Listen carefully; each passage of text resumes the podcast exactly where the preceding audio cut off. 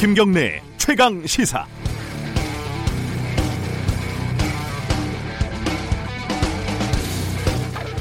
배신의 대가가 얼마나 쓴지 알게 될 것이다. 한유총 지도, 부가 일선 유치원에 계약 연기를 종용하면서 보냈다는 문자 메시지입니다. 이익 집단이 자신들의 이해를 관철하기 위해서 최대한 노력하는 것, 이른바 투쟁을 하는 것은 당연합니다.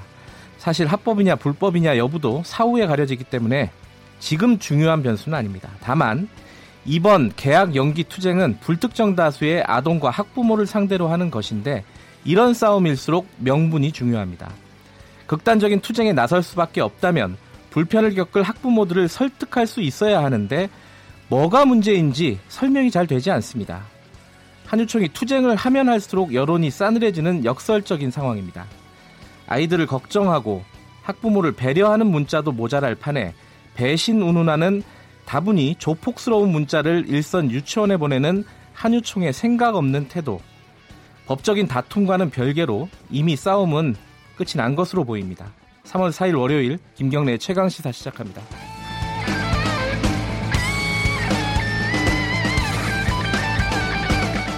주요 뉴스 브리핑부터 하겠습니다. 고발뉴스 민동기 기자 나와 있습니다. 안녕하세요. 안녕하십니까.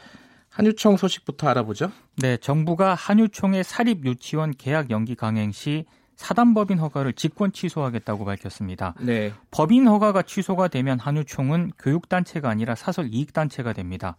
그리고 교육부 집계 결과 어제 낮 12시 기준으로 계약 연기 뜻을 밝힌 사립 유치원이 381곳으로 집계가 됐는데요. 네. 연기 여부를 결정하지 않은 유치원도 233곳이기 때문에 계약 연기 유치원은 조금 더 늘어날 가능성도 있습니다. 숫자가 좀 계속 헷갈리더라고요. 그렇습니다. 예. 한유총은 계약 연기는 준법 투쟁이라면서 집단 폐원도 고려하겠다고 맞서고 있는 그런 상황인데요. 네. 관련해서 한겨레 보도가 하나 있는데 네. 비리 유치원들이 계약 연기에 대거 참여했다는 그런 내용입니다. 음. 한겨레가 참여연대와 함께 2016년에서 2018년 감사에서 네. 비리가 적발이 돼서 명단이 공개된 유치원이 있거든요.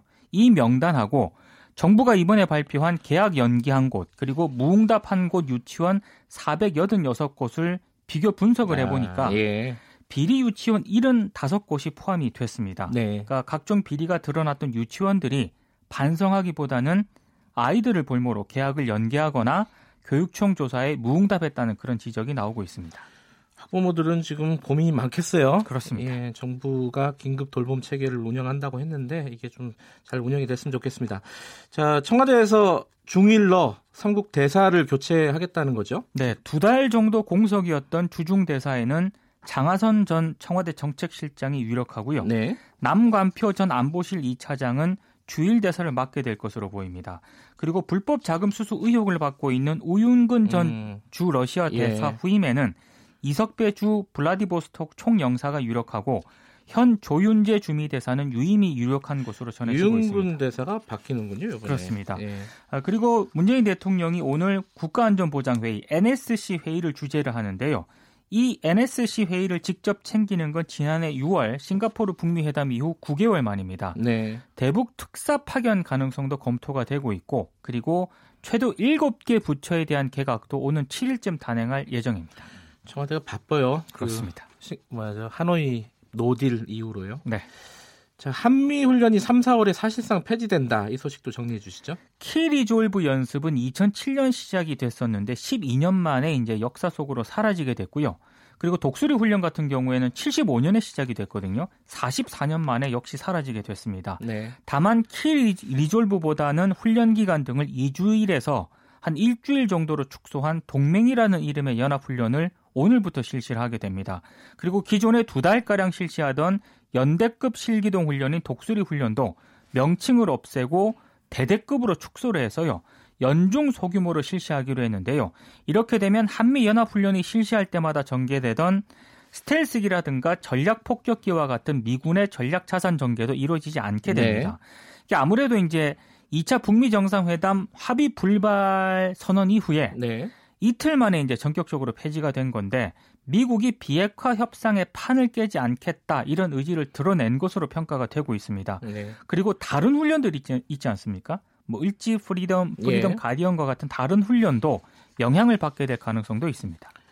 이 트럼프가 그 하노이 기자회견에서 돈 때문에 이거 안 한다라고 얘기를 했잖아요. 그렇습니다. 근데 뭐 두 가지 의미가 있겠죠. 북한에 대한 제스처도 있고 뭐 돈 문제도 걸려 있을 것 같은데 네. 여기에 대한 언론들의 입장들은 많이 갈리는 것 같아요. 아, 굉장히 분명하게 갈리고 예, 있습니다. 이제 보수지 중심으로는 말이 안 된다. 지금 훈련 중단하는 것은 그렇습니다. 이런 목소리도 있고 어, 지금 북미 관계를 고려하면은 뭐 합리적인 어떤 선택이다라고 얘기하는 쪽이 있고요. 네. 유튜브 관련해 가지고 그 후원이 있지 않습니까? 그게 이제 지금 홍 홍준표 전 대표하고 유시민 작가 네. 두 명이 약간 걸려 있었는데 이게 뭐 유권 해석이 나, 내려졌죠. 중앙선관위가 유튜브를 비롯한 인터넷 방송을 통해 정치인이 금전적인 수익을 얻는 것에 대해서 정치자금법 위반 가능성이 있다고 판단을 했습니다. 네. 특히 그 슈퍼챗 기능 있지 않습니까? 그러니까 예. 유튜브 운영자에게 예. 시청자가 소액의 후원금을 보내는 예. 그런 예. 기능인데 그 슈퍼챗이라고요? 예. 그렇습니다. 이게 쪼개기 후원으로 활용이 돼서 정치자금법 한도를 넘어설 수 있다고 판단을 음. 했는데요. 네. 선관위는 또 국회의원이 아니더라도 뭐 정당 후원의 간부라든가 입 후보 예정자 등이 저, 흔히 말하는 정치 활동을 하는 모든 개인과 단체가 슈퍼챗 기능으로 모금을 하지 못한다고 설명을 했습니다. 네. 여기에 이제 직접 영향을 받는 사람이 홍준표 전 자유한국당 대표인데요. 네. TV 홍카콜라로 운영을 하고 있는데 어, 홍전 대표가 최근까지 정치 활동을 이어왔고 앞으로도 정치 활동에 대한 의지를 드러내고 있기 때문에 선관위가 이제 후원 활동이 안 된다라고 판단을 했고요. 예. 반면에 유시민의 알릴레오를 운영 중인 유시민 노무현 재단 이사장은 어, 정치자금법에 어긋나지 않는다고 판단을 했습니다. 네. 그러니까 어, 출마하지 않는다라는 그런 입장을 네. 정관위가 이제 존중을 한 것으로 보이는데요.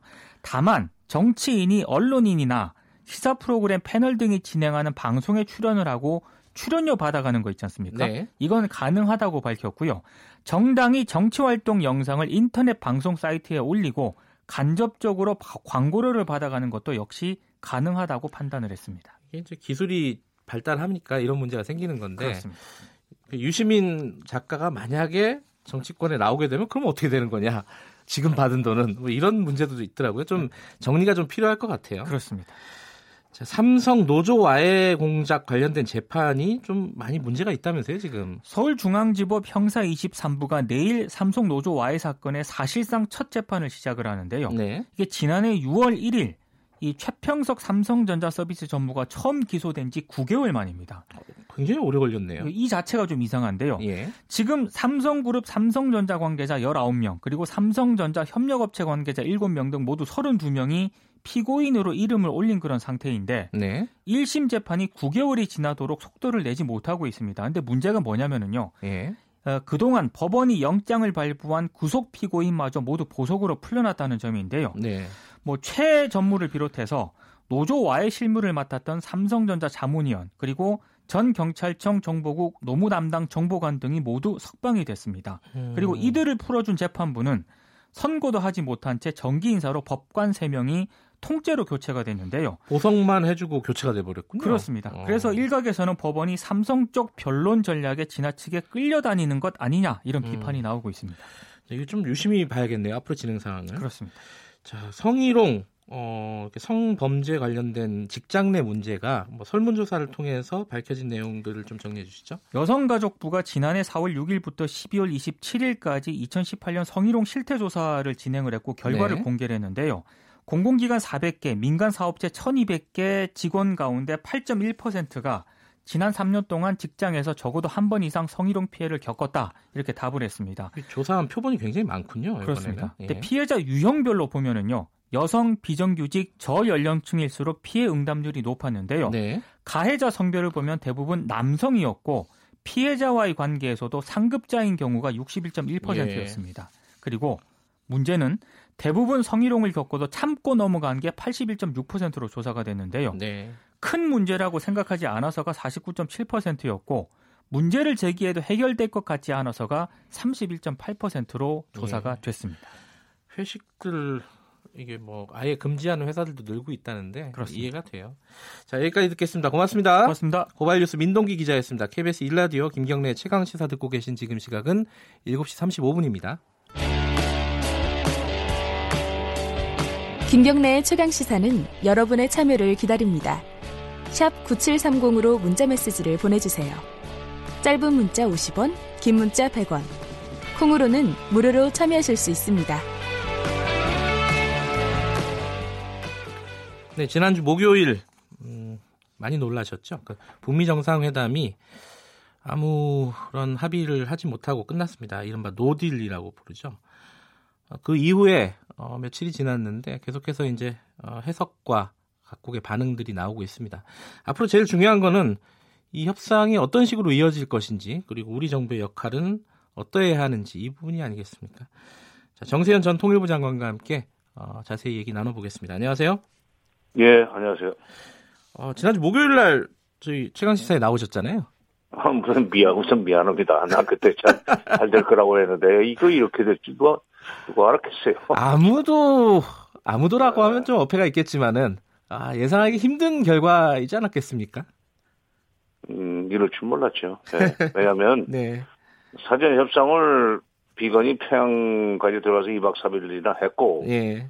또 하노이에서 그것도 한 3박 4일 이상 다섯 번 밀고 당기긴 했지만은 25일 오전에 다 끝나지 않았어요. 예. 어, 그러니까 잘 될 줄 알았죠. 예. 그 일각에서요. 이 부분은 어떻게 생각하시는지 좀 정 장관님 의견을 좀 여쭤보고 싶어요.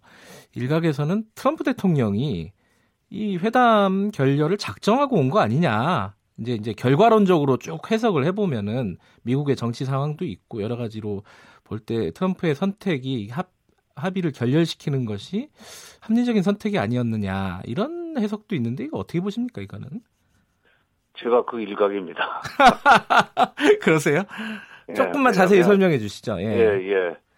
예. 어, 27, 8일 양일간 회담을 하기로 했는데 27, 8, 27일 오후에는 어, 상당히 트럼프 대통령도 막 웬만하면 이번에 어, 서명하자 하는 생각이었던 것 같아요. 왜냐하면 어, 그 소셜 디너 그러니까 친교 만찬 예. 들어가기 전에 한 2, 30분 회의 대화 단독 대화하고 나오면서 네. 우리 둘이 그동안에 한 오늘 지금 둘이 한 얘기를 문서로 만들어 놓으면 돈 내고 보고 싶을 거다. 아, 예, 기억납니다. 예. 예, 예, 예. 그때까지는 뭐 웬만하면 해주겠다 하는 생각이었는데 그게 이제 그 밤 사이에 네. 와싱턴의 사정이 바뀌었습니다. 그 코엔 청문회가 계속되고 네. 뭐 여러 가지 트럼프가 위기에 몰리는 그런 이제 언론상으로 네. 그 보고를 받고 아니 뭔가 반전을 해야 되겠다. 말하자면 코엔 청문회에서 나온 얘기들이 뉴스에 헤드라인을 장식하지 못하도록 해야 되겠다는 생각을 했던 것 같아요. 바로 그게 음. 다음 날 오전부터 그 확대 회담에 볼튼을 투입한 겁니다. 음. 그리고 이제 그 전에 그날 아침에 28일 아침에 시간은 많다. 네. 그리고 우리는 또 만날 것이다. 예. 뭐 서두르지 않겠다 하는 얘기를 할 때 김정은 위원장이 그때 표정이 살짝 어두워 어두워졌다고 그러던데 저는 자세히 못 봤지만. 네. 에, 그러니까 밤 사이에 마음이 변했죠. 그러니까 밤 사이에 어 이거 이번에는 그냥 서명 없이 그냥 가고 네. 다음번에 봐야 되겠다. 말하자면 어, 자기가 국내 정치적으로 그 올라챌 수 있는 타이밍을 잡아서 네. 새로 이걸 무슨 결론을 내려고 그런 거 아닌가. 네. 근데 이제 문제는 미국이 이제 이번에 협상에서 밝힌 영변 플러스 알파 이 부분을 앞으로도 이 협상의 기준을 낮추기는 좀 쉽지 않아 보이지 않습니까?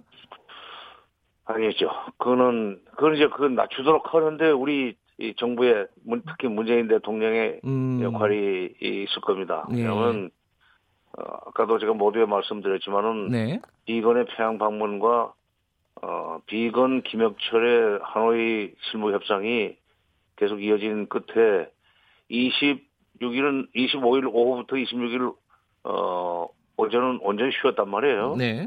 그러니까 그것은 양쪽이 다 만족할 만한 그 거래 조건, 상응 조치 네. 여기서 타협이 됐는데 바로 그 볼튼이 들어와가지고 음. 플러스 알파를 세게 내놓은 것 같아요. 예. 음, 그러면은 다음번에는 그 플러스 알파를 근데 어, 뭐 그냥 어, 흘러나오는 얘기로는 강선 쪽에 있는 우라늄 네. 어, 농축 시설 지금 어, 영변에는 한 4천 개 있지만은 그게 2천 개가 넘는다는 얘기는 미국의 그 국방정보국 DIA 쪽에서 이미 작년 6월달에 흘러나왔던 얘기입니다. 네, 네. 근데 DIA 쪽의 정보는 제 경험으로 제가 93년부터 북핵 문제 현장에서 나름대로 고생을 했는데 네. DIA는 북한의 능력을 어, 엄청나게 크게 얘기를 하고 네. 뭐핵 능력이라든지 국, 그 군사 기술 CIA는 한 반쯤으로 계산을 해요. 예. 그러니까 이게 정보기관마다 어, 이제 평가 기준이 다르지만 어쨌든 그 이번에 강선 어, 우라늄 농축 시설을 어, 신고하라, 해체하라 하는 식으로 얘기를 했다는 얘기는 아직 분명하게 하지 않았기 때문에 명언적으로 네. 다음번에 그것은 얼마든지 조정이 가능하다고 생각합니다. 예. 근데 그 워싱 아 뉴욕 타임스였죠? 뉴욕 타임스가 이제 분석한 거는 트럼프 대통령도 그렇고 김정은 위원장도 그렇고 애초에 두 둘 양쪽에서 이 뭐야 협상에 대한 어떤 명확한 비전이 없었다. 그래 둘이 만나서 해결을 볼 줄 알고 약간 무리하게 진행한 거 아니냐라는 식으로 좀 해석을 했는데 그건 아니라고 보시는 거네요. 그렇죠. 음. 그게 없으면은 그 저 66시간 동안 기차를 타고 갈 때 얼마나 예. 그 준비가 다 된 걸로 알았으니까 그렇게 기차도 타고 가죠. 예. 그렇지 않으면 그렇게 갈 수가 없고 그다음에 뉴욕 타임스를 할지라도 네. 뉴욕 타임스나 뭐 워싱턴 포스터 다 미국 신문입니다. 네. 따라서 미국의 입장을 어, 옹호하는 쪽으로 글을 쓸 수밖에 없어요. 네. 기자도. 네. 그러면은 트럼프를 도와주는 것 같지만 트럼프가 그렇게 할 수밖에 없었던 이유는 바로 김정은한테 있다. 네. 김정은도 별 준비 없이 그저 대충 만나면은 현장에서 해결되리라고 생각하고 예. 온거 아닌가 해가지고 책임을 북쪽으로 넘기는 아주 묘한 논리입니다, 그거. 음. 우리가 그거 저 감별할 줄 알아야지. 예. 네, 걱정이요. 어, 예. 이 제네바 합의 1994년도 그건 뭐 저기 정 장관님이 누구보다 정확하게 알고 계실 것 같은데 네. 1994년도 제네바 합의 이후에 이제 서로 간의 약속들이 깨지면서 이게 협상이 막 그 복잡하게 진행이 됐지 않았습니까? 예. 요번에도 그렇게 되지 않을까? 요번에 하노이 이후에 이거 어떻게 전망하십니까 앞으로는? 아 근데 에, 그동안에 제네바 합의나 94년 예. 제네바 합의나 2005년 9.19 공동성명이나 이거 다 차관복급에서 합의를 했던 겁니다. 네. 차관복급에서 합의를 했던 거기 때문에 국무부 밖에 예를 들면 재무부라든지 국방부에서 딴지 걸면은 더 이상 나가지를 못하는 거예요. 예. 이건 근데 이번에는 트럼프 김정은 그 회담은 예. 톱다운식으로 내려면서 대통령이 전부 직화를 하고 국방부도 누르고 무슨 뭐 심지어 어 며칠 전에 북한이 핵을 포기하지 않을 거다라는 그런 얘기를 했던 DNI 국장, 네. 국가정보국장을 곧 해임하겠다는 얘기까지 하지 않았어요 트럼프 네. 대통령이. 그러니까 이거는 지금 어 트럼프 대통령이 직영하는 거기 때문에 그리고 비건이라고 하는 사람을 내세워 가지고 김정은의 직활 대표인 김영철하고 협상을 하게 하지 네. 않습니까? 그러니까 이것은 어, 지난번 두 번에 걸친 협상에 서명 당사자가 서명자가 차관복급이었다는 거고 예. 이번에는 어, 정상급이 올라올다는 점에서 차이가 있고 예. 어, 직접 트럼프 대통령이 다시 만날 것이다. 그다음에 예. 김정은 위원장이 핵실험이나 미사일 발사 하지 않겠다는 얘기를 했다는 걸 스스로 공개하는 거 보면 이건 회담을 이어가겠다는 생각이기 때문에 네. 국내 정치적 상황에 따라서 갑자기 이게 에, 합의 이슈가 될 수도 있습니다. 이게 근데 앞으로 계기가요. 어, 트럼프 네. 대통령이 아까 정양관님도 말씀하셨지만 국내적으로 좀 정치적으로 위기지 않습니까? 미국에서? 네. 이게 그 북미 회담의 어떤 뭐 보통 모멘텀이라고 하는 그런 계기가 어떤 방식으로 마련될지 이게 궁금한 내용인데요. 이게 어떻게 전망하십니까? 트럼프 대통령이 떠나가는 비행기 안에서 문 대통령에게 그 김정은 위원장을 좀 만나고 네. 그다음에 우리 두 사람 사이에 중재를 좀 해달라는 얘기를 했다고 하지 않습니까? 예, 예. 트럼프 문 대통령이 이제 그 트럼프 대통령의 주문대로 김정은 위원장을 만나고 거기 얘기를 들고 이제 한미 정상회담으로 가야 될 겁니다. 어차피. 예. 그 과정에서 한국 대통령의 어, 확실한 그 이 요구라고 그 간절한 요구를 받아들여서 트럼프 대통령이 다시 또 이걸 한번 시작해야 되겠다는 얘기를 어, 국내 정치로 좀 불리한 상황이 아니면 꺼낼 수 있을 것 음. 같아요. 그전에는 이게 모멘텀이 북한의 벼랑 끝 전술 때문에 그걸 관리하기 위해서 미국이 예. 나오는 식이었었어요. 예. 근데 이번에는, 어, 북한이 그렇지도 않을 것 같고, 예. 이렇게 되면은, 어, 문 대통령의 역할이 오히려 음. 이제 중요해진 그런 상황이죠. 더구나 지금 미국이 지금 북한한테 사인 보내지 않습니까? 예. 어, 봄에, 봄마다 하는 한미연합훈련을 뭐 사실상 중단하는 급으로 지금 축소하지 않았어요. 예, 예. 이 북한한테 앞으로 다시 좀 회담할 테니까 조금만 기다려라 하는 얘기거든요. 예, 예. 예, 그러니까 국내 정치 상황이 트럼프의 반목을 잡기는 하는데, 예. 그러나 결정적인, 이번에 코엔 청문회 같이 결정적인 거 아니면은, 예. 트럼프 대통령은 다시 또 자기 업적으로 내세울 수 있는 게 유일한 겁니다, 이게. 예.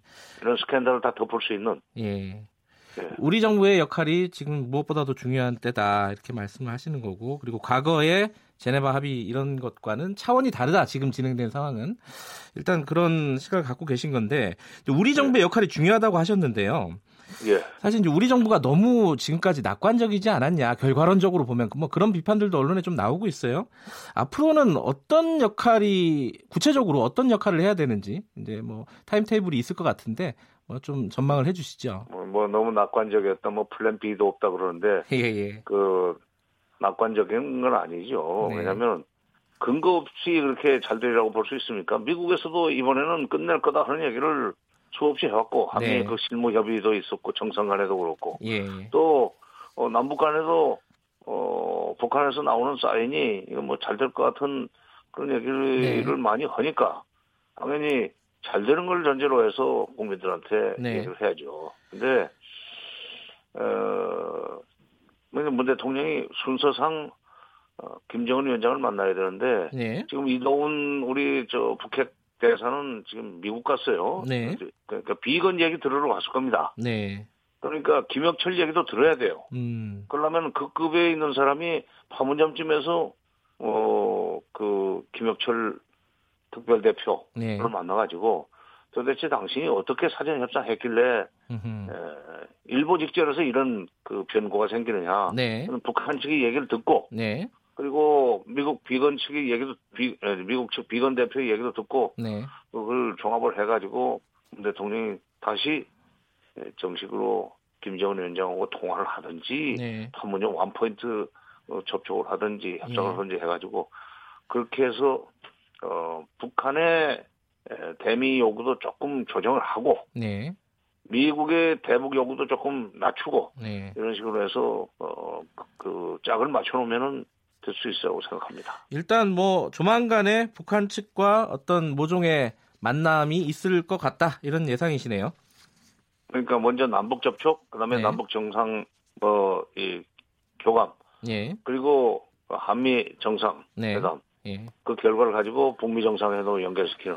예. 평양 갔다가 와싱턴 갔다가 다시 제3국 어디로 가는 네. 이거는 근데 그 트럼프 대통령이 평양 가주는 게 좋은데 그 사람 뭐 비행기 좋은 거 있지 않습니까? 비행기 좋은 거.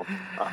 알겠습니다. 그정 장관님 네. 예상대로 착착 진행이 됐으면 좋겠습니다. 여기까지 듣겠습니다. 고맙습니다. 예. 정세현 전 통일부 장관이었습니다.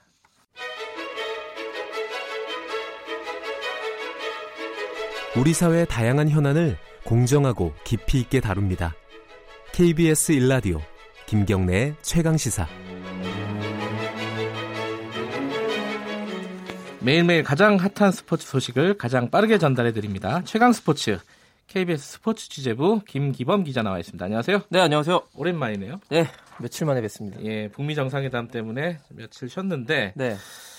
어, 회담이 이렇게 돼가지고 좀.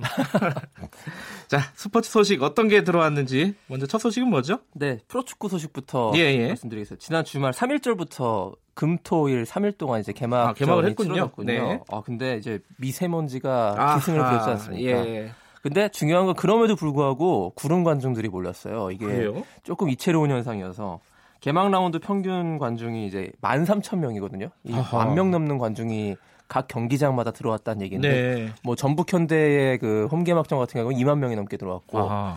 굉장히 많이 들어왔습니다. 전년도 대비 네. 그 1라운드 경기랑 비교해 봤는데 1라운드 첫 번째 경기를 예. 전년도랑 비교해 보니까 무려 50%가 증가했습니다. 어, 왜 이렇게 인기가 네. 많아졌죠? 갑자기? 뭐 토요일 같은 경우에는 인천 유나이티드는 경기장 개장일에 최다 관중 하하. 이렇게 됐고요. 네. 뭐 어제 서울 월드컵 경기장도 어제가 정말 미세먼지 심했잖아요. 네. 근데 15,000명 넘게 입장을 음. 하셨더라고요. 네. 그 어제 경기 서울 포항전 관심 모았는데 서울이 2대 0으로 이겼고 서울 작년에 승강 플레이오프까지 밀려서 예. 자존심을 굉장히 구긴 팀이 2부 리그로 떨어질 뻔했잖아요. 네, 하마터면 예. 떨어질 뻔했는데 가까스로 살아남은 서울이 서울의 봄을 만끽했습니다. 어제 드디어. 네. 자, 축구 팬들이 무엇보다 이렇게 관중이 많이 있는 이유, 뭐 분석을 여러 각도로 해봐야겠습니다만 갈증이 굉장히 많았던 것 같아요. 그 겨울 음. 동안에 쉬었던 아. 그리고 전체적인 작년 러시아 월드컵 이후로 축구가 전체적인 인기가 상승했고 네. 뭐먼 유럽이긴 합니다만 손흥민 선수의 맹활약 이런 것들이 네. 축구에 대한 어떤 갈증을 불러일으키지 않았나 이렇게 볼 수가 있고요. 계속 이어질까요? 이런 인기가? 날씨가 일단 중요한데요. 예. 그 미세먼지가 이렇게 계속되면은 좀 저 걸림돌이 될 수밖에 없고요. 미세먼지가 이 프로 축구 쪽에도 네. 영향을 미치는군요. 어제 네. 그 축구 팬들이 온 걸 보면은 미세먼지보다는 네. 날씨가 따뜻한 거에 대한 네. 어떤 좀 좋은 방향으로 보시는 분들이 굉장히 네. 많은 것 같긴 합니다. 예. 이 프로 축구 행이 이어지려면요. 이제 프로 야구와의 경쟁에서 살아남아야 돼요. 프로 야구는 언제 3월 말에 개막, 개막을 하게 되는데 예. 그때부터가 이제 프로 축구의 진정한 뭐 흥행의 시험대가 되겠죠. 예, 미세먼지가 프로 스포츠계에도 큰 네. 영향을 미치는 그런 상황이군요. 네. 자, 골프의 박성현 선수 소식도 들어볼까요? H, HSBC 챔피언십에서 어제 다 보셨을 거예요. 역전 네. 우승했고, 네. 뭐, 별명이 장타 여왕 아닙니까? 그래서 네. 화끈한 장타에 이은 버디쇼를 펼쳤고요. 음. 그 이번 시즌 LPGA 투어 여자 골프 투어 최대 관심사 중에 하나가요. 박성현 선수가 얼마나 잘할까 요겁니다. 음, 네. 지금 세계 랭킹 2위인데 쭈타누칸이 세계 랭킹 1위고 태국의 쭈타누칸이요. 네. 네. 박성현 선수가 뭐 이 추세대라면은 금방 뒤집을 수 있을 것이다. 음. 작년에 세계 랭킹 1위 했다가 다시 내준 것이었거든요. 네. 다시 1위 자리를 수성할 수가 있을 것 같은데 박성현 선수가 인터뷰에서 올해 목표가 다섯 번 우승입니다. 하하. 근데 벌써 3월 달에 이제 첫 번째 우승을 했고 예상보다 네. 좀 빨리 한 거예요. 왜냐하면 네. 박성현 선수가 이제 아시아에서 열리는 그런 대회에서 좀 약했거든요. 네. 그 대회 초반. 예. 근데 이제 중반으로 갈수록 굉장히 힘을 내는 타입인데 벌써 첫 승을 올려서 시즌 5승에 대한 어, 청신호가 켜졌다. 예. 이렇게 볼 수가 있겠고요. 지금 통산으로 따지면요. 박성현 선수가 6번 우승했습니다. 아, 이번 거까지요? 예. 예. 자, 테니스 소식도 알아볼까요? 네. 페더러가 통산 100승을 거뒀다고요? 네, 박성현 선수는 6승째인데 이 로저 페더러라는 테니스 선수는 통산 100승 그 100회 우승을 아, 했는데요. 아, 우승 우승이 100번이군요. 예, 트로피를 100번 가져간 거예요. 대단하네요. 네. 이게 바로 테니스 황제라고 불리는 나이가 꽤 있지 않아요? 페더러가? 지금 한국 나이로 38살이 예. 됐거든요. 원래 테니스가 이렇게 늦게까지 하는 운동인가요? 그렇지 않거든요. 30살만 돼도 이제 대부분 은퇴의 길을 걷게 되는데 아. 이 선수는 정말 특이한 유전자를 갖고 있는지 예. 7, 8년을 더 뛰고 있는데 그러니까 그냥 선수 생활을 유지할 수는 있습니다. 근데 이제 세계 랭킹 1, 2위를 다투고 있는 생활을 예. 38살까지 한다는 거 이제 부록의 나이를 눈앞에 두고 있는데 예. 이건 정말 대단한 것이고요. 그 페더러가 2001년에 첫 우승을 했습니다. 그때 19년 전이네요. 네. 페더러의 나이 20살 정도 됐을 겁니다. 예. 그때 19년 동안 차곡차곡 우승을 쌓아서 예. 100번. 그 통산 승수를 따져 보면은 1188승이거든요. 네.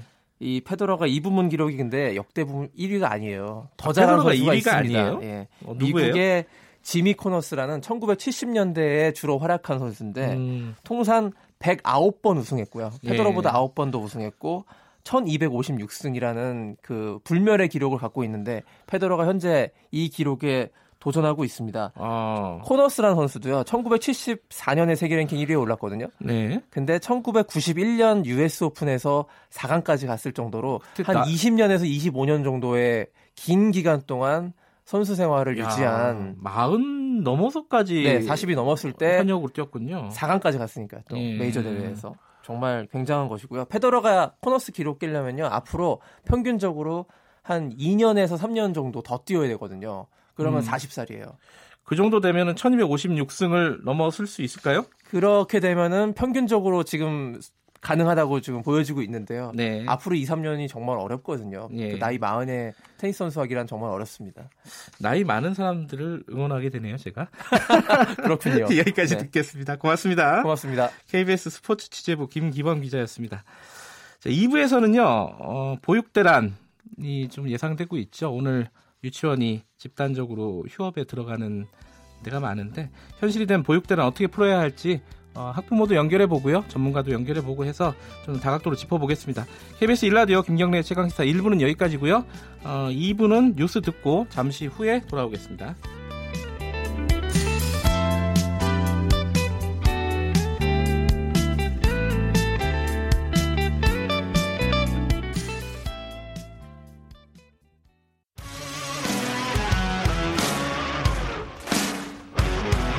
탐사보도 전문 기자 김경래 최강 시사. 김경래 최강 시사 2부 시작하겠습니다. 2부에서는요, 먼저 한유총 어, 계약 연기 사태를 좀 자세하게 짚어보겠습니다. 이쯤 되면은 뭐 정면 충돌이라고 해도 되겠죠.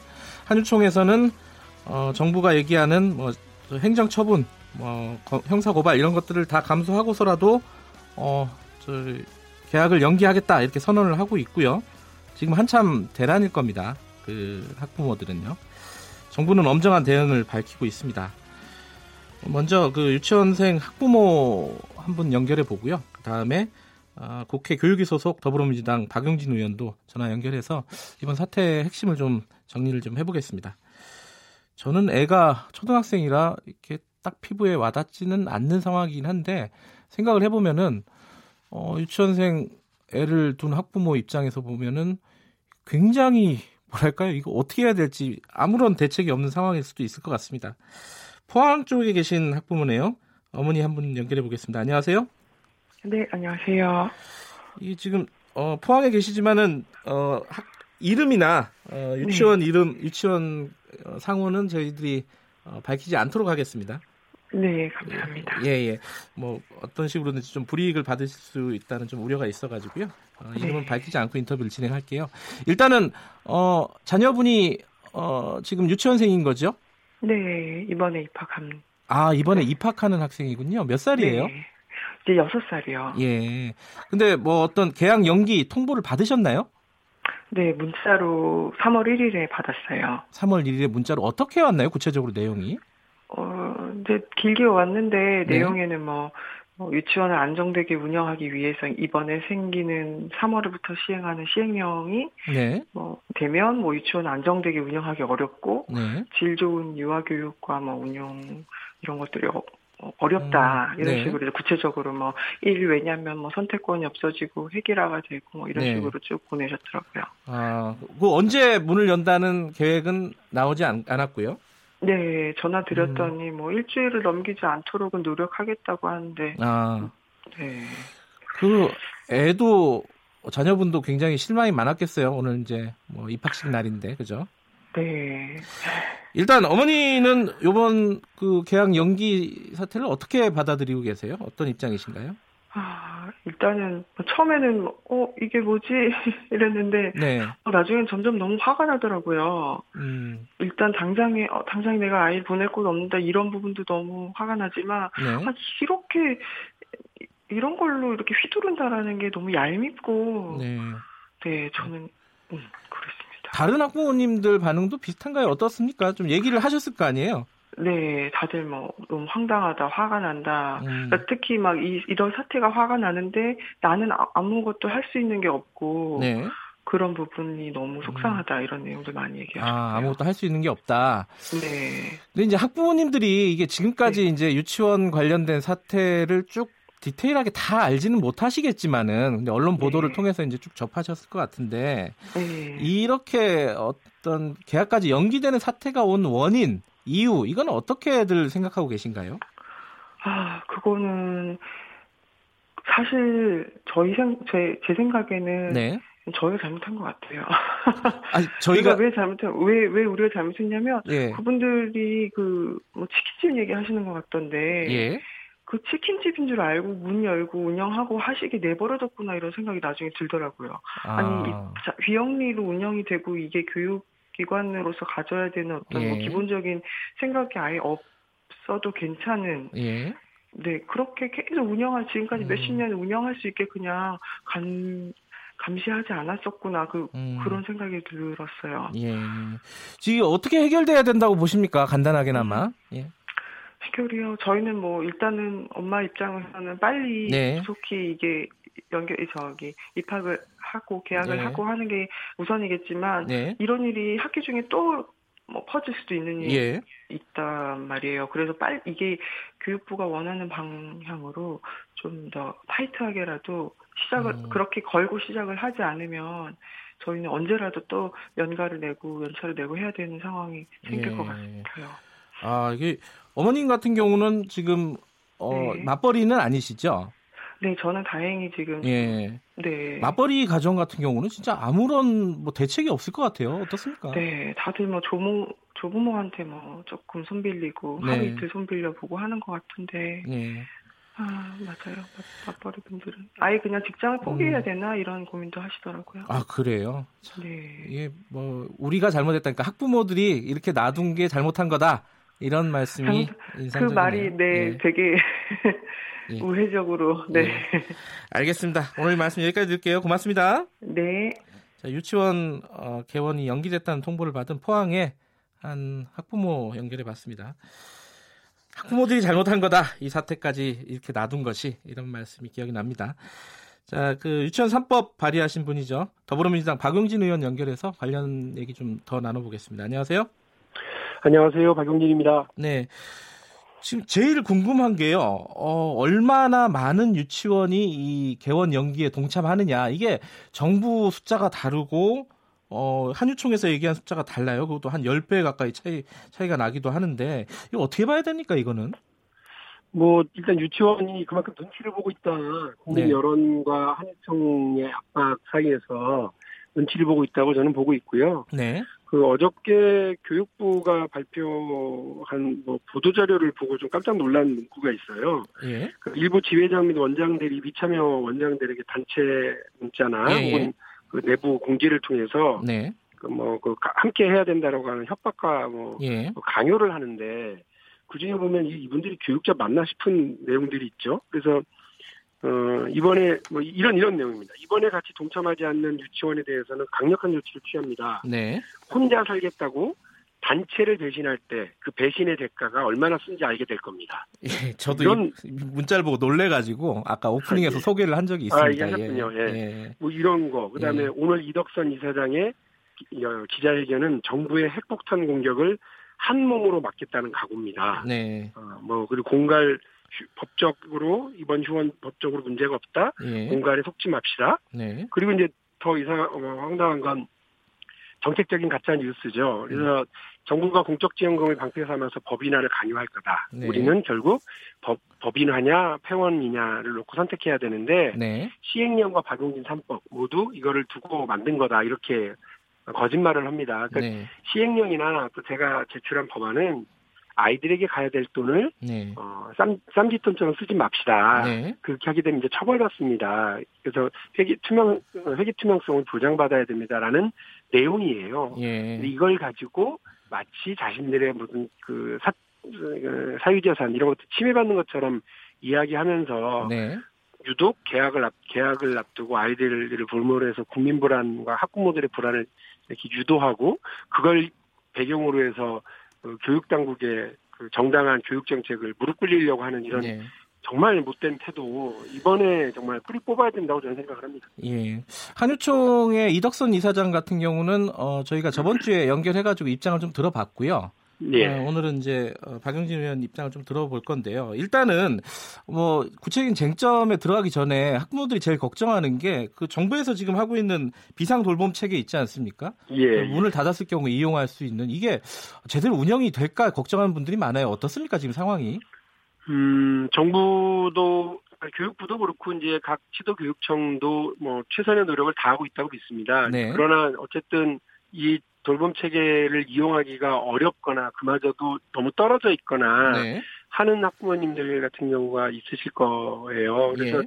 그런 일이 없도록 최대한 하여간 뭐 정부 당국은 지금 어 만전의 노력은 하고 있다고 하는데요. 네. 하나 또 제가 알려드릴 거는 음, 사립 유치원들도 어쨌든 국민들 눈치를 안 볼 수가 없고 네. 또 자신들끼리도 이 내부 적으로 이 저 학부모들에게 신뢰를 잃으면 쉽게 말해서 원화 수가 줄어들 수밖에 없지 않겠습니까? 네. 여기 못 믿겠다 하고 다른 원으로 옮기는 경우가 생길 테니까. 네. 그래서 보면 부산은 29개가 이번에 계약 연기를 한다고 교육부가 파악을 했는데 그중에 네. 29개 모두 다 그 자체 돌봄을 제공을 합니다. 아하, 그래요? 대구, 대구가 음. 67개인데 모두 다 그렇고요. 예. 그다음에 경북이 63곳이 연기를 하는데 17개는 자체 돌봄을 제공하고 경남도 음. 75개 중에 70개가 자체 돌봄을 제공을 했고 네. 충남도 43개가 연기를 하겠다고 했는데 자체 돌봄을 네. 100%다 제공을 하겠다는 입장입니다. 그러니까 어, 어 이렇게 뭐 가령 참여하는 유치원 수가 계약 네. 연기에 참여하는 유치원 수가 300개다. 예. 그러면 300개 모두 다 어, 우리는 애들 봐줄 수 없으니까 당신들이 알아서 하세요라고 예. 하루 뛰면 못 한다는 거예요. 안 예. 한다는 거예요. 예. 그래서 그 일단 그럼에도 불구하고 어 지금 교육부가 파악한 것 중에서 한 그 150개 정도는 그저 자체 돌봄을 제공하지 네. 않고 있기 때문에 이 부분에 대해서 네. 아마 교육부와 교육청이 네. 자체 돌봄 이게 돌봄 시스템을 제공하겠다고 음. 하는 거거든요. 그래서 네. 그 감당하지 못할 수준까지는 아닐 거다 이렇게 네. 저는 생각하고 있습니다. 그러니까 개원을 연기한다고 말은 하지만 상당수는 자체 돌봄 서비스는 제공할 예정이기 때문에 대란이 그렇게 크게 벌어지지는 않을 것이다 이런 예측이시네요. 그렇죠. 지금 네. 교육부가 발표한 내용에 보면 한 150개에서 예. 한 200개 정도만 어, 이 자체 돌봄도 자, 저, 제공하지 않는 예. 지원의 그 계약 연기이기 때문에 네. 이런 경우는 어, 우리 교육 당국에서 마련하고 있는 돌봄 시스템으로 감당할 수 있지 않을까라는 게 제 생각인데 예. 예. 근데 아, 안타깝게도 여기에도 어, 시스템 여기에도 서비스 받지 못하는 경우들이 있을까 봐 예. 그거는 좀 걱정스럽긴 알겠습니다. 합니다. 학부모님들은 좀 참고하시면 좋을 것 같고요. 쟁점 중에 뭐 많은 쟁점이 있지만 간단하게 일단 에듀파인 회계 시스템은 한유총에서 받겠다고 얘기를 했어요. 네. 그런데 이제 예를 들어 시설 사용료 같은 거 이제 사유재산을 침해한다 이 부분에 대해서 좀 강력하게 어, 저항을 하는 것 같은데 이 부분에 대해서 그 한유총과 정부의 어떤 협상의 여지는 없습니까? 저는 오히려 그게 더 그 일을 어렵게 만들어갈 거라고 봐요. 예. 무슨 말씀이냐면 그 자기들 저 그 지금 초중고등학교 사립 그 초중고등학교도 있잖아요. 그리고 네. 대학교도 있고요. 여기 어디에도 어, 어 여기 어디에도 그 저 학부모들이 내는 이른바 원비, 교육비, 학원비, 아 저기 유치원비 있잖아요. 네. 이거를 가지고 어, 등록금을 가지고 네. 그저그 그 학교의 시설비라든지 뭐 네. 학교의 그 설립자의 기여분처럼 이렇게 적립하는 경우는 없거든요. 네. 대한민국 교육체계 어디에도 그게 없어요. 근데 그거를 유치원에서 해달라고 하는 겁니다. 네. 그 완전히 유치원, 그러니까 유치원을 그렇게 해주고 나면 똑같은 사립 그 초중고등학교는 어떻게 하겠습니까? 똑같이 요구할 거예요. 네. 그러니까 대한민국에서 교육은 장사가 아니고 교육을 교육을 받으러 온 학생들을 상대로 하는 이른바 이런 그 사적 이익을 남기려고 하는 것은 용납받을 수 없다. 다만 네.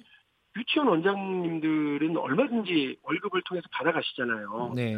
국회의원보다도 월급 많이 받아가시는 분들 많고요. 음. 온 가족이 그 유치원에서 그, 저, 일하시면서 네. 월급 받아가시는데 연, 연 2억이 넘는다는 거 아닙니까? 그분들이. 네. 2억, 2억, 5억 이렇게 넘는 분들이 있어요. 그러니까 그, 그렇게 월급을 통해서 이익을 남, 남겨가시면 되는데 굳이 적립을 음. 통해서 나중에 자신들이 또 가져갈 수 있는 적립을 통해서 그 하겠다고 하는 건 말이 안 된다고 생각을 합니다. 예. 아이들이 어, 학부모님들이 예를 들어 원비를 10만 원을 매달 10만 원을 예. 내면 그 10만 원은 고스란히 아이들을 위해서 쓰여져야 되지 나중에 원장님과 설립자가 가져갈 수 있도록 따로 적립해 두도록 해달라는 거 그 말이 안 된다고 저는 보거든요. 우리 예. 공교육 체계 사립 사립을 포함한 모든 공교육 체계를 허물어뜨리는 그런 요구고 주장이에요. 예. 이런 이런 협상은 저는 있어서는 안 된다고 봅니다. 그 자유한국당 같은 경우에는 이제 이 유치원 3법이 패스트트랙 지정되면서 이게 사실상 이제 한유총과 대화가 없었다 여당 같은 경우도 정부도 시행령 하면서 한유총을 압박하기만 하고 실질적으로 뭐 대화를 하지 않았다 이렇게 주장을 하고 있는데 이 부분은 어떻게 받아들여야 될까요?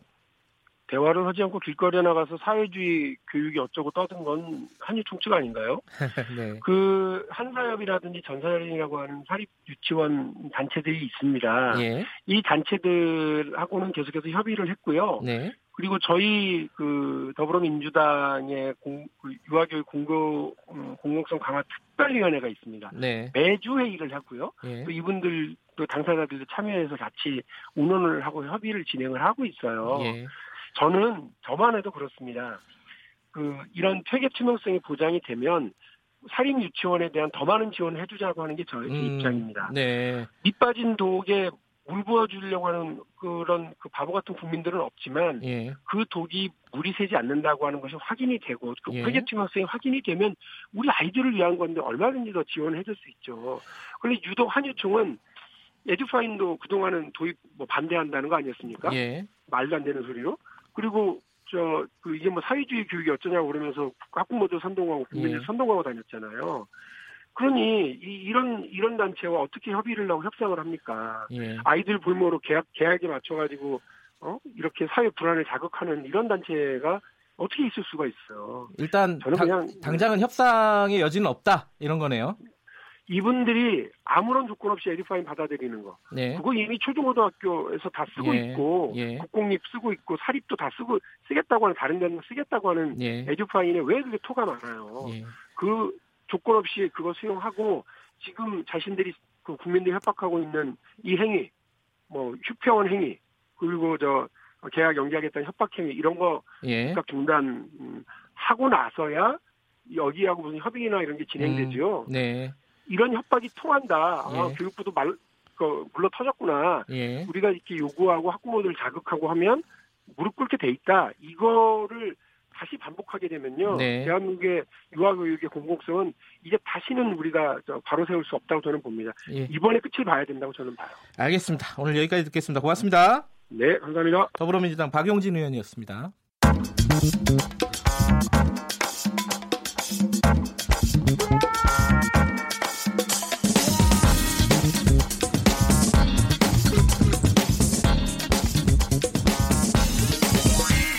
뉴스의 재발견.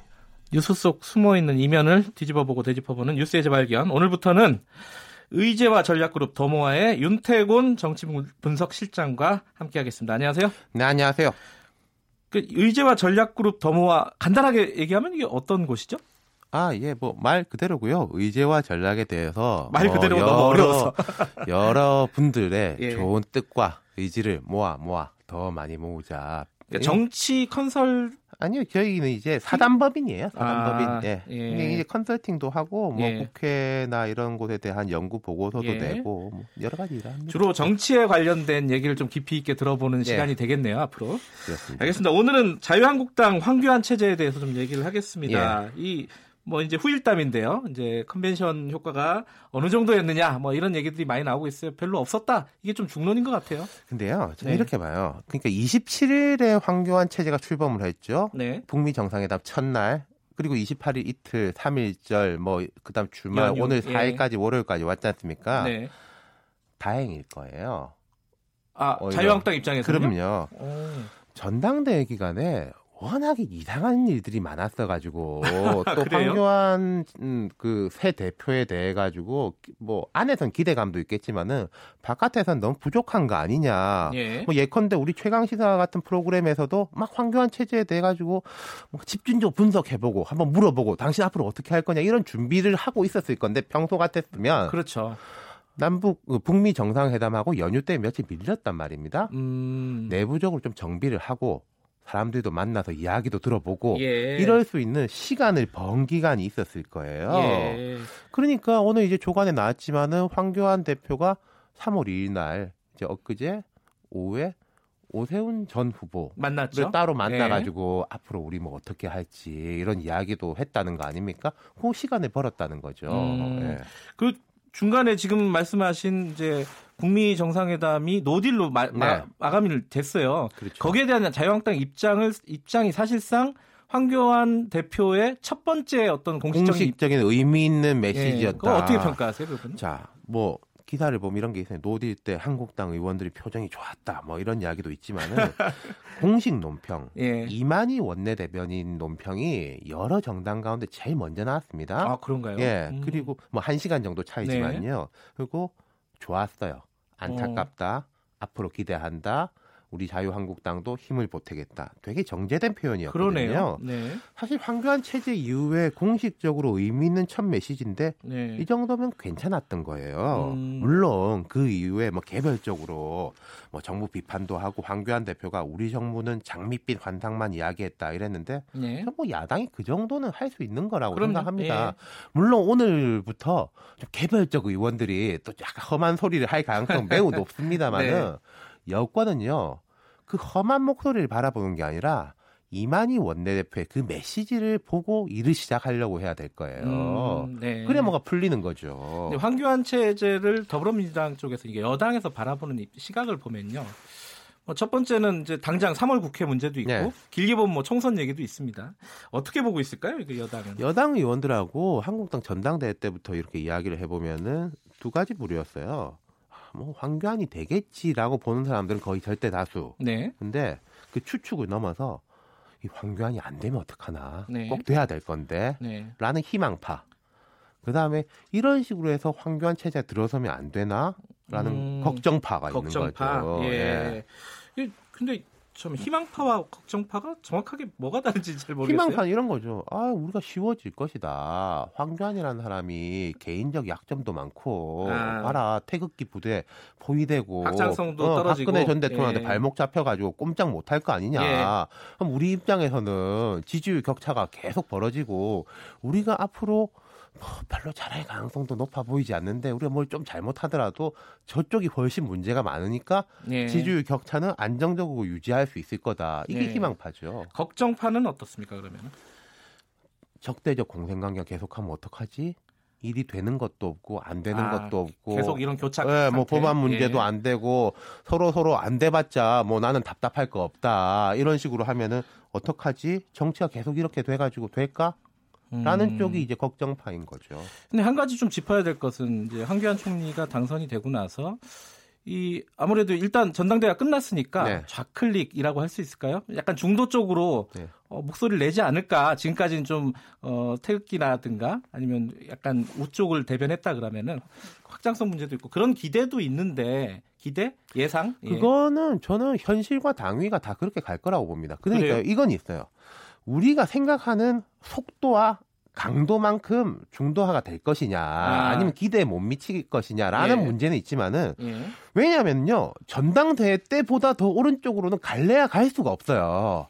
태블릿 음. PC 조작 뭐 가능성이 있다 뭐 이런 예, 이야기라든지 예, 그렇죠. 뭐 박근혜 전 대통령 뭐 내가 이제 특검을 해주려고 뭐 한 게 아니라 특검을 내가 막았다 이런 이야기 계속 할 수 있겠습니까? 음. 당내에서도 그걸 바라진 않아요. 네. 그리고요.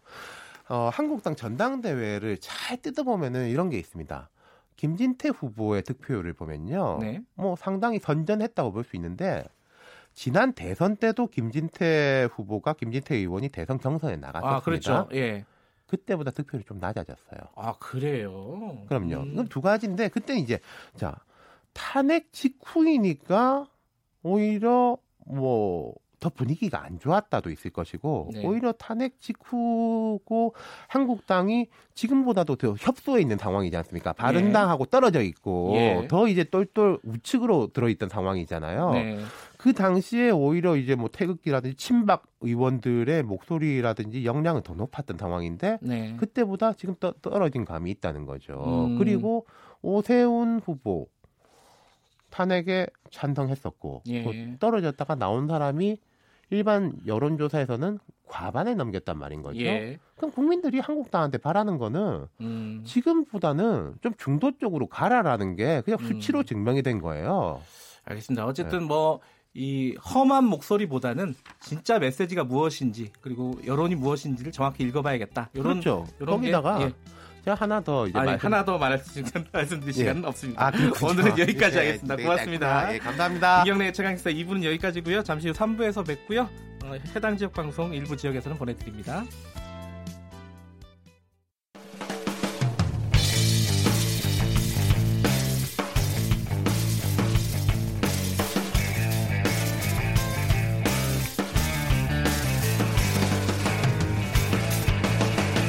김경래의 최강 시사.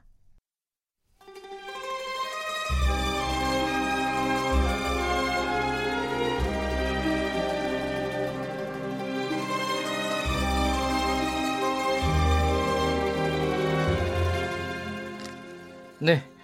진정한 보수의 가치와 품격은 무엇인지 우리 사회의 뜨거운 현안을 보수의 시각으로 들여다보는 시간입니다. 보수의 품격 윤여준 전 장관님 나와 계십니다. 안녕하세요. 네, 안녕하십니까. 앞에 어, 2부에서 윤태곤 실장 얘기를 좀 들으셨죠? 아, 재밌게 들었습니다. 윤태곤 실장이 할 얘기가 더 많은데 지금 네, 시간이 네. 너무 짧아가지고 저희들이 거기서 줄였는데 그 얘기를 조금 더 해야 될 것 같아요. 윤 장관님이랑. 저는 뭐 윤태곤 시장하고 모르니까. 자, 그 황교안 체제가 출범을 했습니다. 어, 뭐 전당대회를 통해서 사실 뭐 압도적인 표라고도 할 수도 있겠고요. 근데 그 와중에 이제 뭐 이벤트가 어, 북미 정상회담이 있어가지고 조금 아까 윤태곤 실장이 분석했듯이 아, 맞아요. 묻혀, 묻힌 경감이 있어요. 근데 윤 실장이 이렇게 얘기했습니다. 어, 자유한국당에서는 오히려 다행이라고 생각했을 수도 있다. 시간을 벌었으니까. 예, 호, 뭐, 동의하시나요? 아, 지금 자유한국당 내부를 들여다보면 뭐그 네. 일리 있다고 생각이 돼요. 네. 예. 근데 사실은 그러면 안 되는 거죠. 그러면 안 되는 건데 네. 당 형편이 그렇다는 거죠. 예. 네. 그 윤태고 아 윤태고 시작이란다. 윤여준 전 장관님은 네. 어, 이 황교안 체제 출범에 대해서 어, 뭐랄까요 총평 정도 어, 어떻게 생각하시는지 그간에 좀 굉장히 좀 쓴소리를 많이 하셨어요. 어, 어떻게 생각하십니까? 출범했으니까 한마디 총평을 네. 하라고 그러시면 네. 저는 모르겠다예요. 모르겠다? 그게 어떤 의미시죠? 아니, 앞으로 뭘 어떻게 할지 모르겠다는 거예요. 아 비전이 안 보인다는 뜻인가요? 아 비전을 내놓은 일이 없잖아요. 아하. 아 문재인 정부만 네. 뭐 강경하게 비판을 했지. 네네. 비전을이라는 걸 뭐 얘기한 일이 없으니까 예. 당의 앞날이나 뭐 나라의 앞날에서 얘기한 일이 없잖아요. 네. 그러니까 무슨 생각을 하고 그러는지 모르겠다는 거죠. 음. 근데 저희가 모르겠어서 예. 안 그래도 뭐 물어보실 것 같더라고요. 그래서 제가 이제 당에 있는 분들 몇 분한테 전화 걸어서 예예. 물어봤어요. 그랬더니 저거 답이 거의 같아 모르겠대 다. 그 당에 계신 분들이라 하면 지금 자유한국당을 말씀하시는 거예요? 자유한국당 안에 있는 분들. 아, 그분들도 모르. 아, 심지어는 어. 이번 전당대회 과정에서 황교안 후보 쪽을 도왔던 일을 했다는 사람한테도 아, 좀알 거 아니냐 그랬더니 아, 근데 잘 모르겠다 그러더라고요. 아. 네. 그러니까 지금은 모든 것이 불분명한 것이라서 네. 무한대 가능성이 아, 긍정적으로 보면요. 긍정무한대 네. 가능성이 있는데 아, 지금은 뭘 판단할, 아니, 판단하려면 근거가 있어야 되잖아요. 네. 네. 근데 판단할 근거가 워낙 없으니까 네. 모르겠어요. 솔직히 말씀드리면. 그 판단의 근거 중에 이제 몇 가지가 있는데 하나는 어, 황교안 전 총리가 사실 정치 경험이 물론 총리를 했지만은 네. 어, 실제로 여의도 정치를 경험한 네. 게 전혀 지금 뭐 43일 만에 당 대표가 됐습니다. 입당을 하고 나서요. 네. 네. 뭐 아무래도 그런 어떤 경력으로 봤을 때는 그리고 또 박근혜 전 대통령과의 관계 네. 이런 걸로 우려의 시각들이 더 많은 것 같다. 아까 이제 모르겠다고 말씀하셨는데 아니 어, 그거는 네. 그 전당대회 과정에서 여론조사로 나타났잖아요. 네. 언론이 말하는 이른바 당심과 민심의 차이가 확 벌어진 게 아, 나타났잖아요. 일반 국민하고 아, 그렇죠. 달랐다. 그렇죠. 예. 그러니까 우선은 저 대표가 돼야 되니까 네. 그 과정에서는 당심에 충실한 모습을 보였겠죠. 네. 예. 그러나 민심하고 그게 괴리가 크다는 걸 본인도 알았을 테니까 네. 앞으로는 당심에 충실한 모습으로만 안 갈 거라는 짐작은 하겠는데 네. 그게 구체적으로 어떻게 나타날지는 모르겠다는 거죠. 음. 개파 갈등이요. 네. 그러니까 뭐 친박 이런 얘기들이 네. 또 이번에 중심이 됐습니다. 이 전당대회. 아 이게 도로 친박당이라고 그랬잖아요. 네. 근데 어찌됐든 이제 당선이 되고 나서는 네. 다시 그 얘기를 계속할 수는 없잖아요. 아, 안 되죠. 예, 황교안 대표 입장에서도 네. 이 개파 갈등 문제 이런 문제들은 어, 어떤 식으로 수습이 될지 이 부분을 좀 걱정하는 아니, 분들이 많아요. 아니 근데 본인도 예. 대표 되고 나서 통합 얘기를 제일 먼저 아, 예, 많이 했잖아요. 했죠. 예. 네. 근데 그 통합이라는 게 구체적으로 뭘 의미하는 건지는 좀잘 모르겠고 네. 또 어떻게 통합을 하겠다는지 또 얘기를 안 했으니까 잘 모르겠어요. 예. 얘기하는 걸 윤곽을 짚어보면 우선 내부 통합을 하고 나서 더 큰 통합, 그죠? 외부에 있는 중도 세력까지를 포용하는 네. 더큰 통합으로 가겠다. 네. 하는 거를 짐작하게 하는 얘기는 했는데 그러면 상식적으로 봐도 그런 수순이 맞는 수순이긴 하나 네. 그럼 어떻게 친박과 비박 사이의 개파 갈등 통합을 하고 어떻게 그걸 기반으로 당 밖에 있는 세력을 통합하겠다는 것인지는 네. 내놓은 게 아무것도 없으니까 음. 판단할 길이 없죠. 이제 아마 뭐 이제 금년간에 얘기를 할 거 아닌가 싶은 생각은 들어가는데요. 예. 그러니까 이게 정치 경험이 사실상 굉장히 짧은 네. 뭐, 뭐 전무하다고 할 수도 있죠. 예, 사실은 예, 예. 여의도 정치로 따지면요. 그런 분이 이제 빠른 시간 안에 이당 대표에 선출이 되고 사실 당권을 장악하고 이 과정을 보면요. 이 일부에서는 이해창 전 총리 얘기를 많이 해요.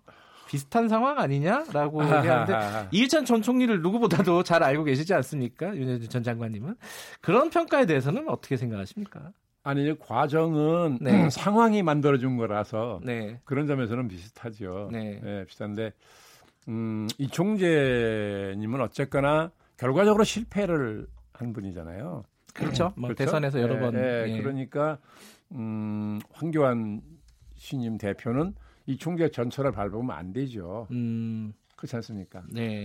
예, 그러니까 정말 잘해야 되고 상황도 그때보다는 지금이 훨씬 어렵죠 여러 가지로. 음. 예, 막 이, 움직이잖아요. 소위 전환기라 그러잖아요. 네. 예, 국제, 국내 다 엄청나게 지금 변하고 있는 시대라서 이런 전환기에 어떤 리더십을 발휘하느냐 하는 것은 예. 상황으로 보면 이 총재보다 훨씬 어려운 상황이죠. 그러니까 더 고도의 정치력이 필요한 상황이라는 거죠. 그러니까 리더십이라는 게 사실은 뭐 여러 가지 측면이 있겠지만 네. 그 중에 하나가 이제 당권을 장악한다.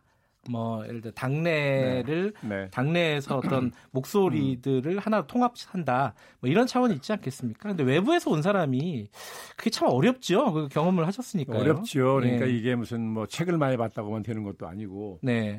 현장 정치 경험이 많다고만 되는 것도 아니고 네. 두 가지를 다 가져야 되는데 그러니까 앞으로 황교안 대표가 당의 확실한 중심이 돼서 네. 그죠? 자기가 얘기한 것처럼 뭐 이 문재인 정부 예, 이걸 견제하고 뭐 비판하는 역할을 충실히 하겠다는 거잖아요. 네. 근데 그렇게 하려면 두 가지가 있어야 되는 거죠. 왜냐면 네. 이게 이제 정치적 차원의 비판과 견제가 있고 네. 정책 차원의 비판과 견제가 있어요. 예. 이두 가지를 해야 되잖아요. 예. 두 가지를 다 하려면 본인이 그분의 능력을 보여줘야 된다고요. 음. 그렇잖아요. 네, 그러니까 개인적으로도 개인 차원에서도 그 스캔들 같은 게 도덕성이 있어야 되고. 네.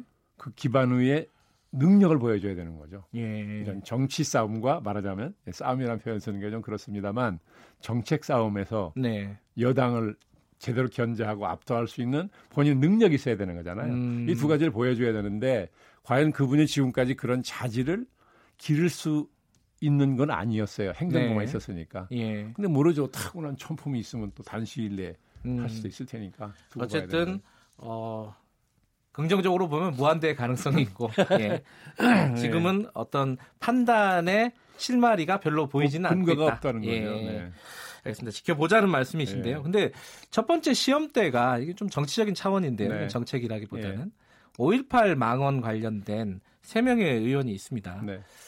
이 부분을 징계 관련해 가지고 어, 당장 이제 징계는 어, 자유한국당에서 이제 결정을 했어요. 했는데 이제 의원총회를 거쳐야 되잖아요. 네. 당내 네. 징계만 해도 그리고 네. 이제 국회 차원의 징계도 지금 아직 진행이 안 네. 되고 있는 네. 상황인데 이 부분은 어떻게 진행이 되는 게 아, 글쎄요. 본인은 생각하시나요? 뭐 이제 중립적인 네. 대답을 했죠. 네. 절차에 따라 한다 이렇게. 아 그거야 뭐. 예. 아 이건 그건 제도의 문제고. 예. 예.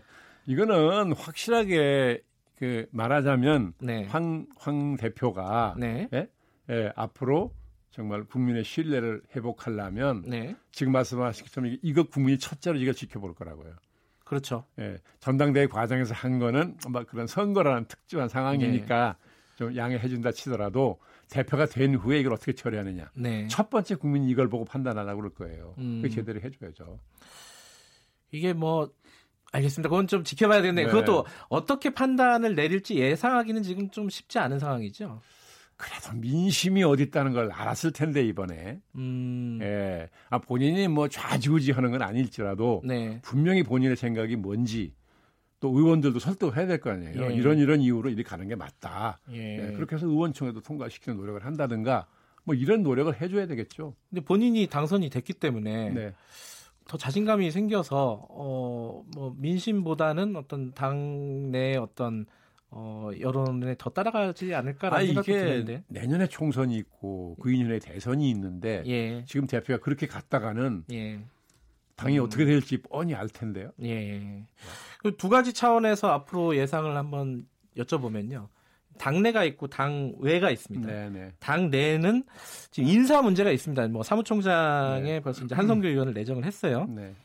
뭐 여러 가지 다른 인사들도 있죠. 근데 또 이제 친박계냐, 친박계가 네. 얼마나 들어갈 것이냐 이런 부분에 이제 언론들이 많이 관심을 가지고 있습니다. 이, 이 당내 수습을 하려면 인사 같은 경우는 어떻게 해야 그러니까 이건 이른바 개파안배를 하겠죠. 예, 예. 네, 한성교 의원 같은 경우는 음, 이제 친박으로 분류가 되는 분인데 예. 제가 이렇게 강하지는 않았나 봐요. 음. 그래서 그리고 이제 개인의 인품은 뭐 의원들이 되게 좋아하는 뭐 그런 인품이라 그러대요. 네. 네, 그러니까 뭐 친박이지만 그렇게 당, 참 강한 사람은 아니니까 그걸 감안했는지 모르겠고 다른 직책은 그런 대로 예, 안배를 하겠죠. 음, 뭐. 총선 관련돼서는 이제 당 외의 문제가 더 뭐 중요할 수도 있을 것 같습니다. 그렇죠. 이 보수 통합 문제가 지금 걸려 있지 않습니까? 네. 유승민 의원, 안철수 의원과의 네. 관계 설정 어떻게 할 것인가 이런 구체적인 그렇죠. 문제들이 다가올 거예요. 이제 뭐 그게 중도 통합이 됐든 뭐가 됐든 네. 큰 통합을 한다 그러면 유승민, 안철수 두 사람 네. 물론 이제 당으로 그죠? 뭐 입당을 하도록 하는 네. 그죠? 예, 그게 이제 핵심 과제일 텐데요. 지금 같으면 지금 같으면 전당대 때 모습을 두 분이 다 봤을 거 아니겠습니까? 그렇죠. 예, 그러니까 지금 같으면 선뜻 어려울 것이고, 음. 예, 그러나 이제 앞으로 이제 황 대표가 예, 당 대표가 된 후에 이제 모습 진짜 모습을 보여주면 네. 뭐 불가능하다고 볼 수만은 없겠죠. 음. 그리고 유승민 의원이나 안철수 전 대표의 입장에서 봐도 네. 달리 길이 없어요. 음. 지금 바른 미래당이 내년 총선에서 살아남기가 어렵 현실적으로 어렵잖아요. 음. 지금 그 당에 계신 분들한테는 미안한 얘기일지 몰라도 네. 지금 같 보면 그런 거 아닙니까? 네. 예, 그러니까 그분들도 활로가 없어요, 사실. 음. 예, 그러니까 그분들한테도 이거 활로를 열어주면 네. 예, 뭐 들어올 가능성이 있는데 네, 그렇게 하자면 지금의 모습으로는 안 되겠죠. 음. 근데 그 당 아까 말씀하신 저5.18 의원 어, 망원과 관련된 네. 그게 이제 첫 번째 시험 때라고 네. 보면은 약간 중기적으로 보면은 이런 유승민 의원, 안철수 전 대표 같은 어 어떤 통합 문제 이 네. 문제에서 어떤 어, 힘을 발휘하냐, 리더십을 발휘하느냐 이게 굉장히 중요한 시험대가 되지 않을까요? 아, 그렇죠. 그러니까 당의 진로를 어떻게 설정하느냐, 예. 사실 그거고요. 그다음에 국가의 미래를 어떻게 설계하느냐. 이걸 두 개 다 볼라 그러겠죠. 그두 음. 분들이. 네. 근데 그게 이제 당 결국은 어 당의 어, 외부적인 어떤 통합 문제도 있지만 당내 공천 문제도 연결되지 않겠습니까? 그런 문제에서 어, 황교안 총리가 어느 정도의 어떤 능력을 보여줄 것인가, 리더십을 보여줄 것인가. 일각에서는 네. 이게 뭐 어, 남의 잔치집에 이렇게 뭐랄까요? 음. 재뿌리는 네, 네. 거일 수도 있겠지만은 네. 이거 오래 가지 못할 것이다. 라는 우려도 있는데 이런 부분들은 아, 어떻게 생각하십니까? 뭐 전당대회가 끝나기도 전에 뭐 누가 돼도 뭐 말하자면 이제 비대위가 다시 나올 거라 뭐 이런 소리 하는 사람도 있었더라는 거 아닙니까? 네. 언론 보도에 보면. 네. 예. 그러니까 그런 일이 벌어지면 큰 일이니까 그런 일이 벌어지지 않도록 이제 황 대표가 뭐 잘 하겠죠. 이게 이제 황, 황교안 대표가 취임한 지 얼마 안 되기 때문에 네. 어, 윤여준 전 장관님도 굉장히 조심스럽게 아니, 전망해. 알 수가 없어서 그러는 거죠. 제가 뭐 아. 뭐 신중할래서가 아니라 아. 까 말씀드린 것처럼 판단할 근거가 워낙 판단의 없으니까. 근거가 없다. 예. 예. 아마 몇 주일 두고 보면 예. 이제 아, 그 짐작할 수 있는 이제 네. 모습들이 나오겠죠. 판단의 근거들이 하나씩 하나씩 네. 눈에 보이기 시작할 겁니다. 그때 한번 다시 한번 평가할 수 있는 그 기회를 가졌으면 좋겠습니다. 오늘 말씀 여기까지 듣겠습니다. 고맙습니다. 네, 수고하셨습니다. 윤여준 전 장관님이었습니다. KBS 일라디오 김경래 최강 시사 듣고 계신 지금 시각은 8시 44분입니다.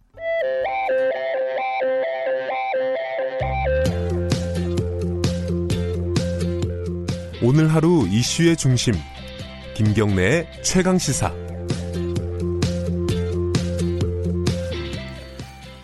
북미 정상회담이 2차 어, 하노이 회담이 결렬이 되고요. 사실 이제 미국 반응이 어떤지가 굉장히 궁금합니다. 왜냐하면은 어, 트럼프 대통령이 미국 국내적으로 정치 상황이 좋지 않잖아요. 그 마이클 코언 청문회도 얽혀 있고요. 그리고 애초에 북미 회담에 대해서 그렇게 긍정적이지 않았어요. 미국 언론들이요. 미국 정치권도 마찬가지고요. 지금 미국 상황은 어떤지 좀 짚어보겠습니다.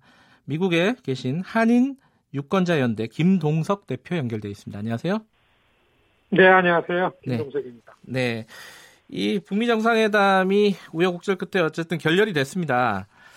미국 언론들은 어떻게 평가를 하고 있나요, 지금? 아, 이제 며칠 지났습니다. 네. 네. 그 아주 그 결렬된 직후에는 어, 뭐, 말씀하신 것처럼 미국의 이, 이, 이 주요 매체나 오피니언 리더들이 트럼프 방식에 굉장히 비판적이고 냉소적이고 뭐 경솔하다 이런 문제 제기는 굉장히 많았는데요. 네. 그래서 결렬 직후에는 어, 그, 그럼 그렇지 오히려 잘 됐다. 아, 음. 저를 그냥 일방적으로 그렇게만 보도하다 며칠 지나고서 굉장히 좀 그 담백하고 냉정하게 평가들을 하고 있어요. 주말 주요 매체들 좀 보면요. 네. 전체적으로 보면 트럼프 방식 외교의 한계가 겉으로 드러났다. 아. 인정할 수밖에 없다. 이렇게 논평을 하면서 네. 그렇지만 그렇지만 미국이나 북한이나 양측 다 대화를 원하고 있는 게 분명하기 때문에 네. 협상은 지속될 거다. 이 공동된 음. 공통된 전망입니다. 그리고 음. 어, 그 이번에 그 양측의 입장 차이를 확인했기 때문에 추가적으로 어떻게 이 정상회담이 진전될 거에 관해서는 어 그 각 매체마다 좀 전망이 좀 엇갈리고 있습니다. 대표적으로 네. 계속 비판 일변도로 나왔던 뉴욕 타임즈 같은 경우에서는 예.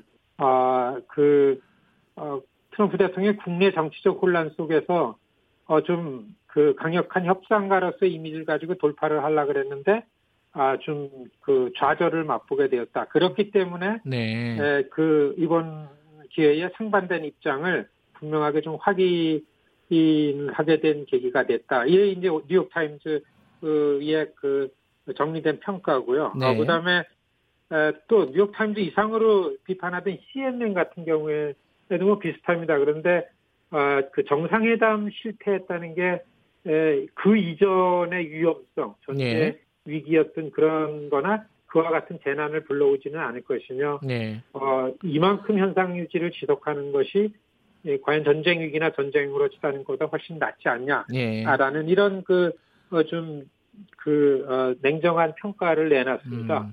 NBC 방송에서는요. NBC요? 좀, 좀 네. NBC에 네. MSNBC는 협상 결렬이 김정은의 그, 그 준축 약속 없이 트럼프 대통령이 양보할 것이라고 그렇게 미국의 음. 오피니언 리더들이나 지도급이 걱정했었는데 그래서 네. 일부 워싱턴의 여야 정치인을 포함한 전문가들이 트럼프에 대해서 오히려 좀 안도하게 아, 되었다. 예. 예, 이런 평가입니다. 저 설득력 있는 평가라고 보여집니다. 예, 오히려 월스트, 예. 네네. 예, 예, 월스트리트 저널은 예. 예, top-down 방식 외교 위험성을 여실히 보여줬고 그리고 트럼프 대통령 자신도 좀 알게 되었다. 음. 트럼프 대통령이 빠른 비핵화에서 시간이 걸리는 비핵화로 접근 방식을 바꾸는 계기가 됐다. 음. 아, 요게 이제 주말 며칠 지난 한 다음에 미국 그 언론들의 반응입니다. 며칠 동안 좀 냉정하게 분석을 해본 결과 언론들은 대부분 어, 트럼프 대통령의 이번 회담 결렬 선언이 오히려 뭐 긍정적이다고까지 얘기는 못하겠지만은 어, 일정 부분 좀 안도하게 하는 측면이 있다. 뭐 이렇게 볼 수도 있겠네요. 언론들의 반응은. 어, 예, 그렇습니다. 오히려 제기되는 정상회담에서는 트럼프 대통령이 좀 어, 이전에 비해서 여론으로 네. 볼 때는 좀 힘을 받지 않겠냐. 예. 아, 이런 논평들도 있었습니다. 근데 그 마이클 콘 청문회에 관심들이 많아가지고 이번에 그 북미 정상회담과 관련해서는 기사들이 뭐 많이 나왔나요? 어떻습니까? 관심의 정도를 보면 어떤 게 더 관심이 많나요? 미국 언론들은? 워싱턴 눈으로 볼 때는 사실 네. 하노이 회담이 한 3등, 4등 아주 아 그래요? 네. 네. 첫째는 그 시작하는 날서부터 행정개혁위원회, 다음날 정보위원회 뭐 줄줄이 마이클 코엔 예. 청문회가 나왔었고요. 예. 뭐 거의 반공개적으로 실시간으로 나오고 거기에 뭐 묻혀가지고 있어요. 두 번째는 네. 대통령이 워싱턴을 비운 사이에 이전에 대통령이 선포했던 국가 비상사태 상황을 무력화시키는 하원 결의안을 낸시 펠로시가 통과시켜버리고 말았어요. 예. 사실 워싱턴 눈으로 볼 땐 이게 더 큰 이슈로 그 관심거리였습니다. 음. 예. 네, 그 다음에는 예. 민주당의 버니 샌더스 의원이 그 대통령 선거 후보 나오겠다고 선언을 해가지고 네. 그게 일어난 바람이 그냥 워싱턴 정가를 휩쓸었죠. 뭐 음. 150만 명 발런티어가 아, 등록을 했고 200만 불 이상이 몇 시간 내에 모여졌고 막 이런 예. 거가 훨씬 더 많이 나왔기 때문에 트럼프 하노이에 있던 트럼프 대통령이 좀, 예, 좀 많이 마음이 상했을 거다. 아, 이제 이런 그, 그 추측이 가능했죠. 그런 차원에서 보면요. 트럼프 대통령이 어떤 국내 정치를 돌파하기 위한 어떤 지렛대로 요번 회담을 결렬시킨 게 아니냐. 이건 약간 이제 뭐 여러 가지 해석인데 팩트라기보다는 이, 런 부분에 대해서는 현지에서는 어떻게 생각하고 있나요? 어 그렇다라는 의견보다는요. 네. 그렇다라는 의견보다는 마이크 그 정상회담을 하고 있는데 마이크 코엔 청문회라는 게 그날 나와가지고 네.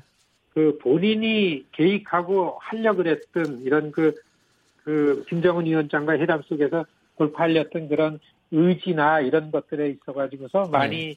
어, 그, 어, 이전하고 자신감을 잃지 않았겠는가. 그리고 음. 또 많은 보도가 네. 떠나기 전에 해당 결렬도 하나의 옵션으로 갖고 가지 않았는가. 음.